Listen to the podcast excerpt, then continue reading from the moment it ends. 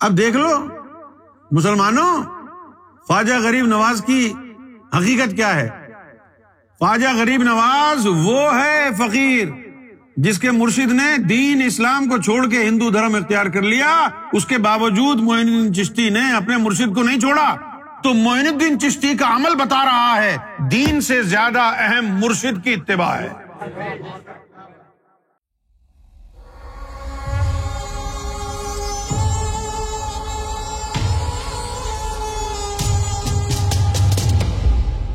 مرشد کی بدگمانی سے کیا مراد ہے؟ کس طرح کی بدگمانیوں سے مرشد ناراض ہو جاتے ہیں۔ جیسے مثال دیتا ہوں میں کہ اب ہمارے بارے میں، سرکار کے بارے میں بہت منفی پروپیگنڈا پھیلایا ہوا ہے مولویوں نے اور فرقہ پسند عناصر نے تو وہ آپ کو فیک ویڈیوز بھیج دیں گے ہماری۔ جس میں دکھایا جائے گا میں بول رہا ہوں، گالیاں دے رہا ہوں اور گالی عام نہیں، کعبے کو گالی دے رہا ہوں۔ اس طرح کی چیزیں دکھائیں گے۔ اس میں رد و بدل کر کے لوگوں کو گمراہ کرنے کے لیے، ہمارے بارے میں بدگمان کرنے کے لیے۔ اس طرح کی ویڈیوز بنا کے پھیلا دیتے ہیں۔ اب تو ایسا سافٹ ویئر آ چکا ہے کہ اس سافٹ ویئر میں ایک جگہ اوباما کی تصویر ہوگی۔ آپ ریکارڈ کریں ایک منٹ کی آڈیو اور پھر اوباما کی ٹک لگا دیں۔ جو آپ نے کہا ہے، اب وہ اوباما کی زبان میں سن لیں۔ تو بدگمانی اس لیے پیدا ہوتی ہے کہ جب رہبر کے بارے میں آپ کو غلط بات پتہ چلے، منفی پروپیگنڈے کا شکار ہوں اور پھر دل دل میں یہ گمان آ جائے کہ ہاں یار، یہ تو غلط ہیں۔ صحیح نہیں ہے، میں تو توبہ طائب ہوتا ہوں۔ تو بس یہ بدگمانی آ گئی نا؟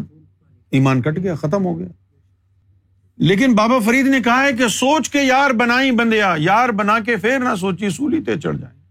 ایک دفعہ کسی کو اپنا رہبر، رہنما بنانے سے پہلے اس کو آزما لو۔ آزما کیسے لو؟ آزمائش یہ ہے کہ پتا چلا لو کہ وہ اللہ والا ہے بھی یا نہیں۔ اللہ سے اس کی تار جڑی ہے یا نہیں۔ یہ کیسے پتا چلے گا کہ اللہ سے تار جڑی ہے کہ نہیں؟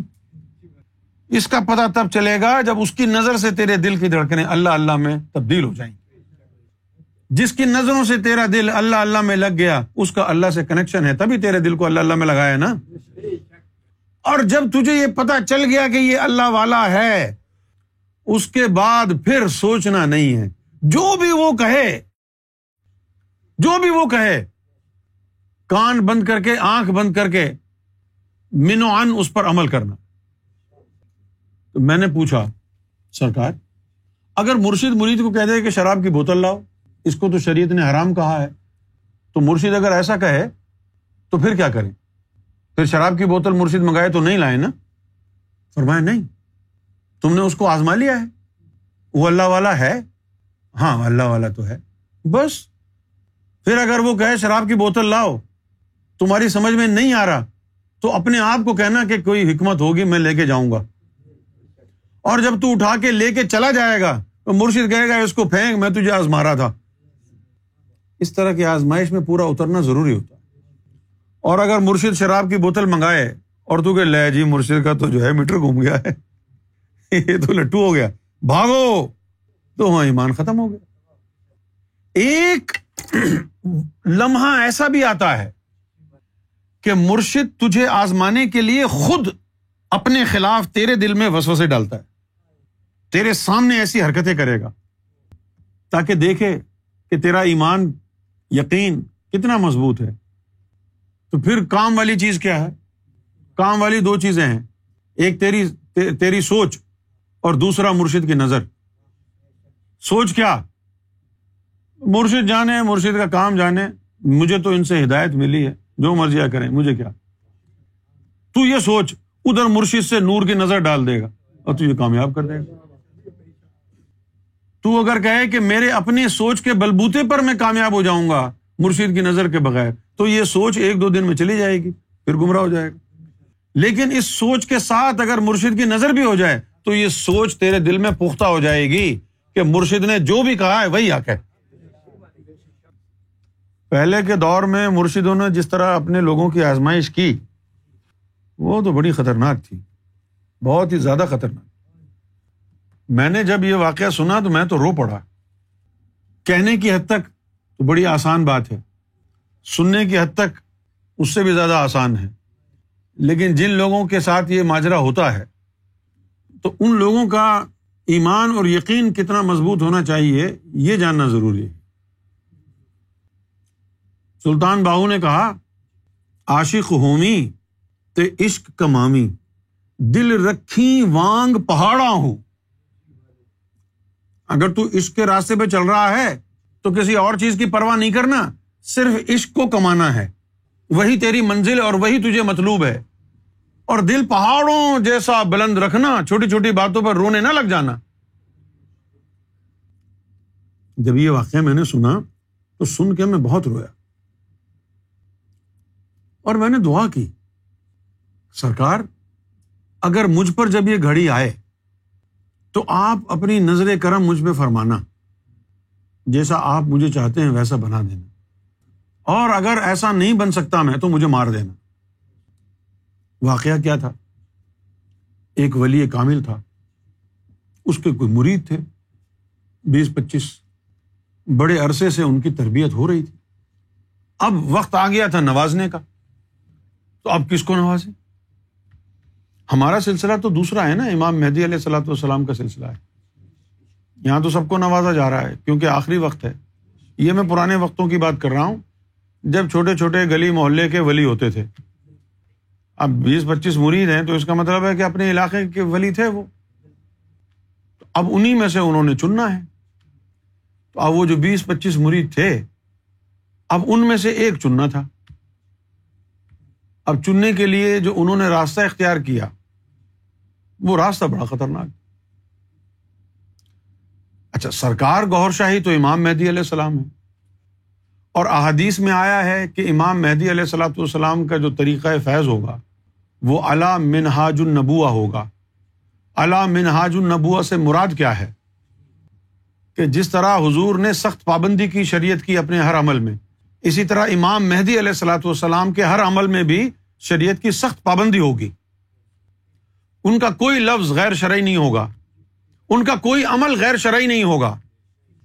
یہ ہے طریق علا منہاج النبوا جس طرح سرکار نے فرمایا کہ کسی نے دل کی دھڑکنوں کو ابھارنے کے لیے ناچنا، گانا کیا، کسی نے دھمال کرایا، لیکن یہ تمام چیزیں مایوب سمجھی جاتی ہیں شریعت میں۔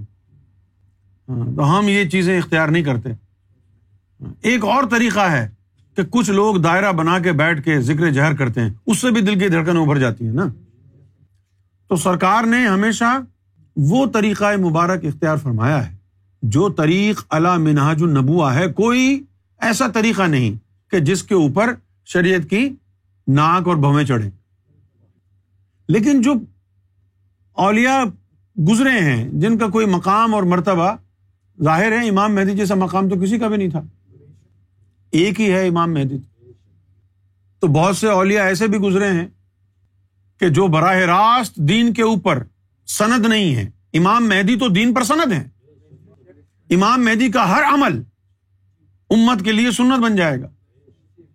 کیونکہ حدیثوں میں، روایتوں میں آیا ہے کہ ان کا جب ظہور ہوگا تو وہ امر جدید کے ساتھ آئیں گے۔ کتاب ان جدید کے ساتھ آئیں گے قزا ان جدید کے ساتھ آئیں گے اور سنت ان جدید کے ساتھ آئیں گے۔ لہذا امام مہدی کا کوئی عمل ایسا نہیں جو غیر شرعی ہو۔ لیکن ایسے فقیر گزرے ہیں کہ جو شریعت پر سند نہیں تھے، دین پر سند نہیں تھے۔ تو انہوں نے کچھ ایسے غیر معروف اور غیر مقبول طریقہ ہائے روحانیت استعمال کی ہے جو کہ مایوب سمجھے جاتے لیکن تھے وہ حق۔ تو اسی طرح کا ایک یہ ولی تھا۔ لیکن پھر بھی مرشد کی مرضی ہے۔ مجھے ابھی ابھی یاد آ گیا کہ جب سرکار نے غیبت سے چند دن پہلے مجھے کہا کہ ہم تمہاری ڈیوٹی لگا رہے ہیں اور شکر کرو عزت دار اور اچھی جگہ تمہاری ڈیوٹی لگا رہے ہیں، ورنہ رابعہ بسری کے مرشد نے کوٹے میں بٹھا دیا تھا۔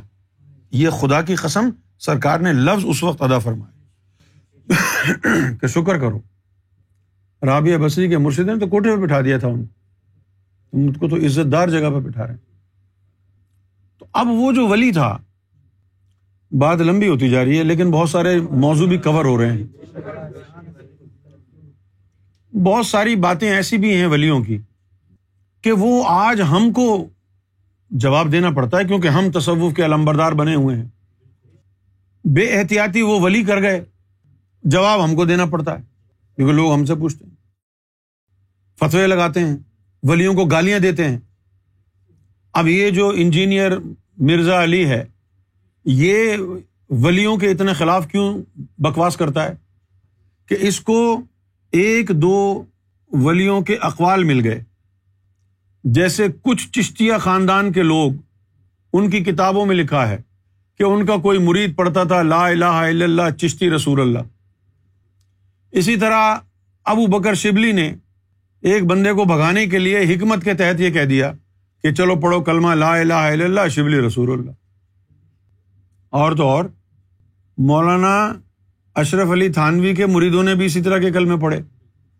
ان چیزوں کی وجہ سے وہ جو کتابی کیڑے بنے ہوئے ہیں، وہ بڑے بڑے مقتدر اولیا کاملین اور اور واسلین کو گالیاں دیتے ہیں۔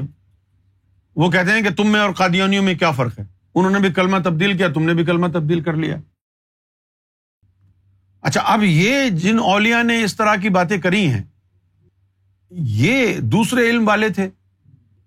ان کا ماننا یہ تھا کہ ان نمل امال و بنیاد ہم نے کوئی کلمے میں تعریف نہیں کی۔ ہماری نیت ان کو آزمانے کی تھی۔ ہم نے پوچھا نا ابو بکر شبلی سے کہ یار یہ تم نے کیا کہا؟ وہ تو بکانے کے لیے کہہ دیا میں نے۔ اچھا ان کے لیے کوئی مسئلہ نہیں ہے؟ کیونکہ ان کے اوپر اللہ رسول کی طرف سے تو کوئی فتوا آیا نہیں۔ نہ اللہ رسول نے کہا کہ بھائی تو یہ کیا بول گیا؟ اور جنہوں نے سنا مولویوں نے، انہوں نے ٹھوک دیا۔ اب ان کو کون سمجھائے؟ جو ولیوں کی کتابیں کھول کھول کے ان کی حکمت والی باتوں پر فتوے لگا رہے ہیں اور سارے ولیوں کو گالیاں دے رہے ہیں۔ میرا صرف ان سے یہ کہنا تھا کہ اگر تم تھوڑی سی احتیاط کر لیتے تو یہ تصوف بدنام نہ ہو۔ کہ نہیں کیا اور پھر لکھنے والوں نے کتابوں میں بھی لکھ دیا۔ کتابوں میں لکھا ہوا ہے کہ چشتیا خاندان کے جو سلسلہ چشتیا ہے۔ اس کے بہت سے لوگ جو ہے نا، یہ پڑھتے، لا الہ الا اللہ، چشتی رسول۔ حالانکہ اس میں کوئی حکمت تھی۔ مطلب نہیں تھا یہ۔ لیکن یہ ایکسپلینیشن کون تسلیم کرے گا؟ جن کے دل میں بغض ہے، وہ تو کبھی نہیں کریں گے۔ جن کو ولیوں ولیوں کی جو ہے بےزتی کرنی ہے وہ اس ایکسپلینیشن کو کہاں ایکسپٹ کرتے ہیں؟ قطعی۔ اور مسلمان ایسے کہیں سے پتا چل جائے، ارے جی وہ تو اپنے مرشد کے کلمے میں اس نے نام لگا لیا ہے۔ وہ تو پڑھ رہے ہیں، لا الہ الا اللہ، چشتی رسول اللہ۔ اور مرشد سے پوچھا بھی نہیں کہ بھائی، یہ بات چل رہی ہے۔ اس طرح بدگمانیاں پھیل جاتی ہیں۔ بدگمان ہو جاتے ہیں لوگ۔ ظاہر ہے کہ اگر کوئی کلمے میں تحریف کرے گا محمد رسول اللہ ہٹا کے اپنے مرشد کا نام لگائے گا تو یہ تو واقعی کفر ہے۔ تو ہم تو بالکل سچی سچی کھری کھری بات بولتے ہیں کہ کوئی شخص لا الہ الا اللہ محمد رسول اللہ میں سے محمد رسول اللہ ہٹا دے، اپنے مرشد کا نام لگا کے کلمہ پڑھے، کفر ہے۔ کوئی اگر کہتا ہے بھائی میرے مرشد کا نام تو حافظ فرید ہے، لا الہ الا اللہ حافظ فرید رسول اللہ، یہ کفر ہو گیا۔ دنیا میں تمہاری ڈیوٹی لگی ہے، تمہارے دل اور اس کی نیت کو کون دیکھے گا؟ وہ تو تمہارے لفظوں کو دیکھ رہے ہیں۔ لیکن کچھ اولیا کرام جو ہے، وہ بڑے ہی لاپرواہ یعنی واقع ہوئے ہیں۔ اب دیکھو کتنی لمبی تمید ہو گئی میں نے اس واقعے کو بیان کرنے سے پہلے۔ اب اس مرشد نے کیا کرنا تھا؟ ایک بندے پہ زکات اتارنی تھی، پچیس مریدوں میں سے، اب وہ کرے کیا؟ روحانیت کا امتحان لیتا تو سب پاس ہو جاتے۔ اس نے امتحان ہی ایسا لیا کہ جس میں کوئی پاس ہو ہی نہیں سکتا سوائے اس کے جس پر نظر ہو۔ کیا کہا اس مرشد نے؟ اتنی بڑی تمید میں نے باندھ دی ہے نا۔ تو اسی لیے باندھی تاکہ آپ کو پتا چلے کہ کچھ ولیوں کا یہ پالیسی اور میٹر تھا۔ اس طرح کی باتیں حقیقت نہیں ہیں۔ لیکن انہوں نے ان چیزوں کو آزمایا اپنے مریدوں کا امتحان لینے کے لیے۔ تو اب پچیس مریدوں کو جمع کر کے وہ جو مرشد تھے، انہوں نے کہا کہ بھائی بات سنو، آج تو گدی سے شوق فرمانے کو جی چاہ رہا ہے، گدی لے آؤ۔ اور مریدوں نے سنا کہا استغفر اللہ من ذالک استغفر اللہ سارے وہ کہنے لگے، مرشد کو کیا ہو گیا؟ یہ کہہ رہے ہیں، گدی سے شوق فرمائیں گے؟ ظاہر ہے، سب بھاگ گئے استغفر اللہ کہہ کے۔ ایک رہ گیا۔ تو مرشد نے کہا تو نہیں کوئی بھاگا، تو بھاگ جا۔ چل۔ کہنے لگا، نہیں نہیں نہیں، آپ حق پر ہو۔ جو آپ کہو گے میں کروں۔ تو کہا، ٹھیک ہے، تو لا۔ جا، کھوتی لے کے آ۔ وہ چلا گیا۔ وہ کھوتی لے کے آ گیا۔ اچھا اب وہ لے تو آیا۔ اس کے بعد مرشد کے قدموں میں گر گیا۔ اور کہنے لگا کہ بس ایک میری درخواست ہے آپ سے، کہ آپ کھوتی شریف سے جب شوق فرمائیں گے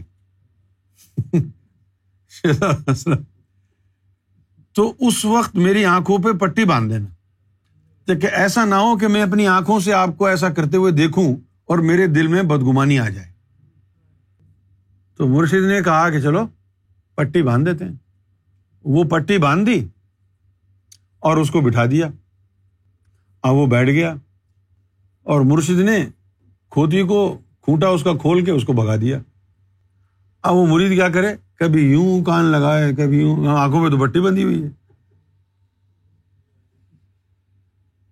اب وہ پوچھ رہا ہے کہ میں آنکھیں کھول لوں؟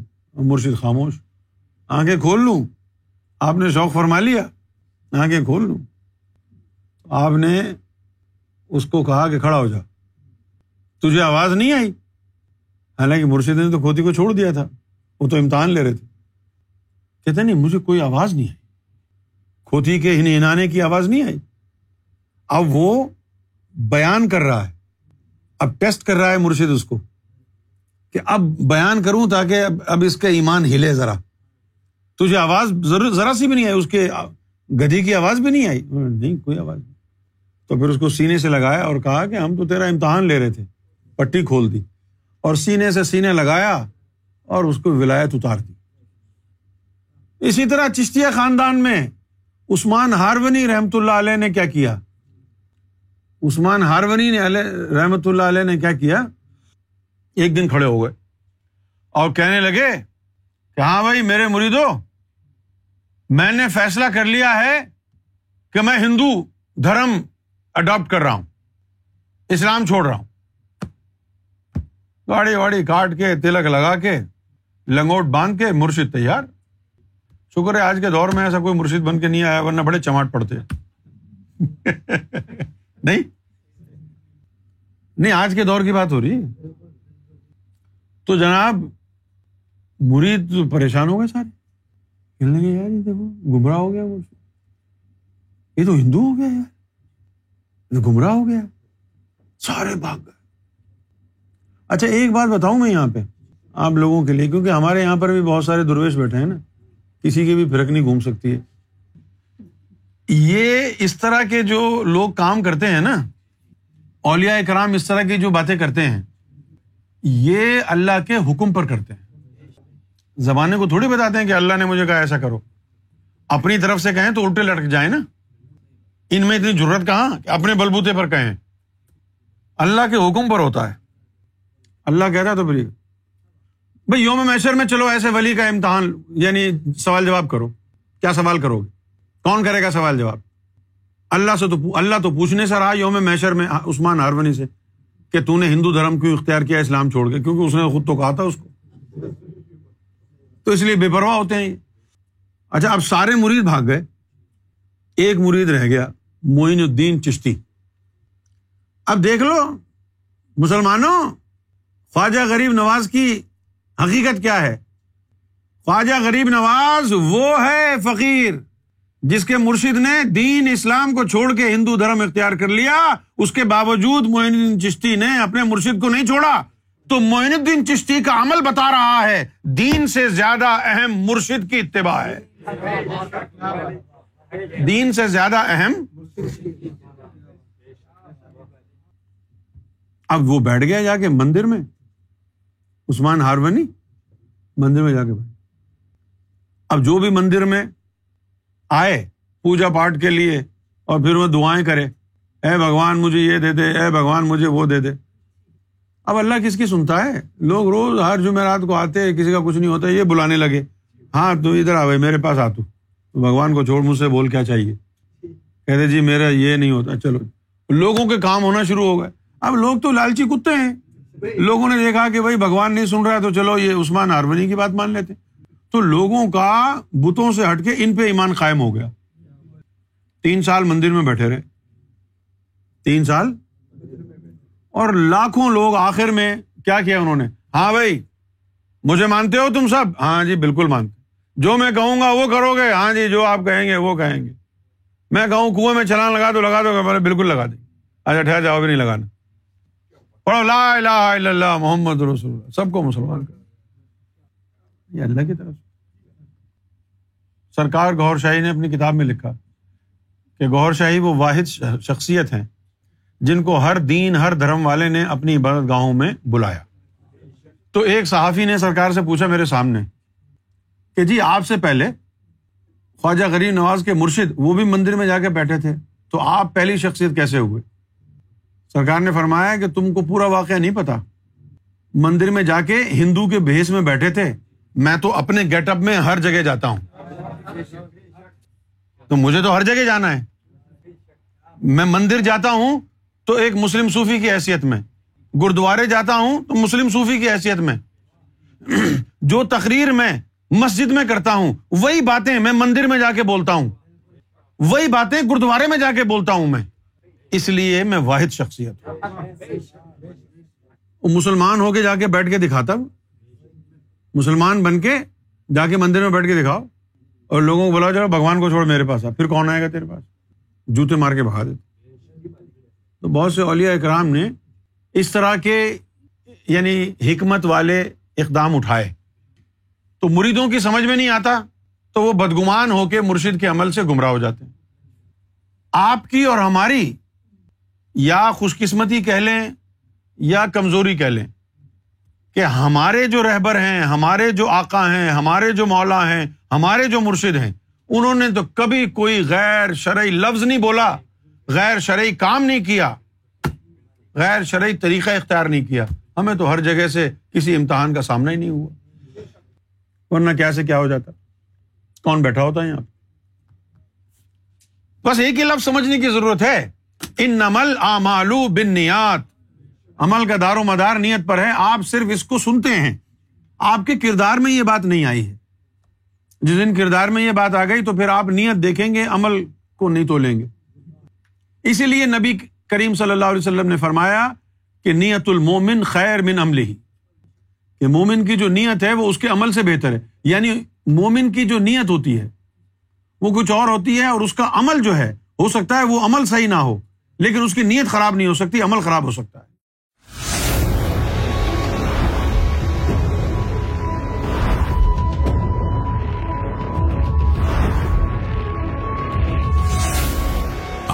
T V the place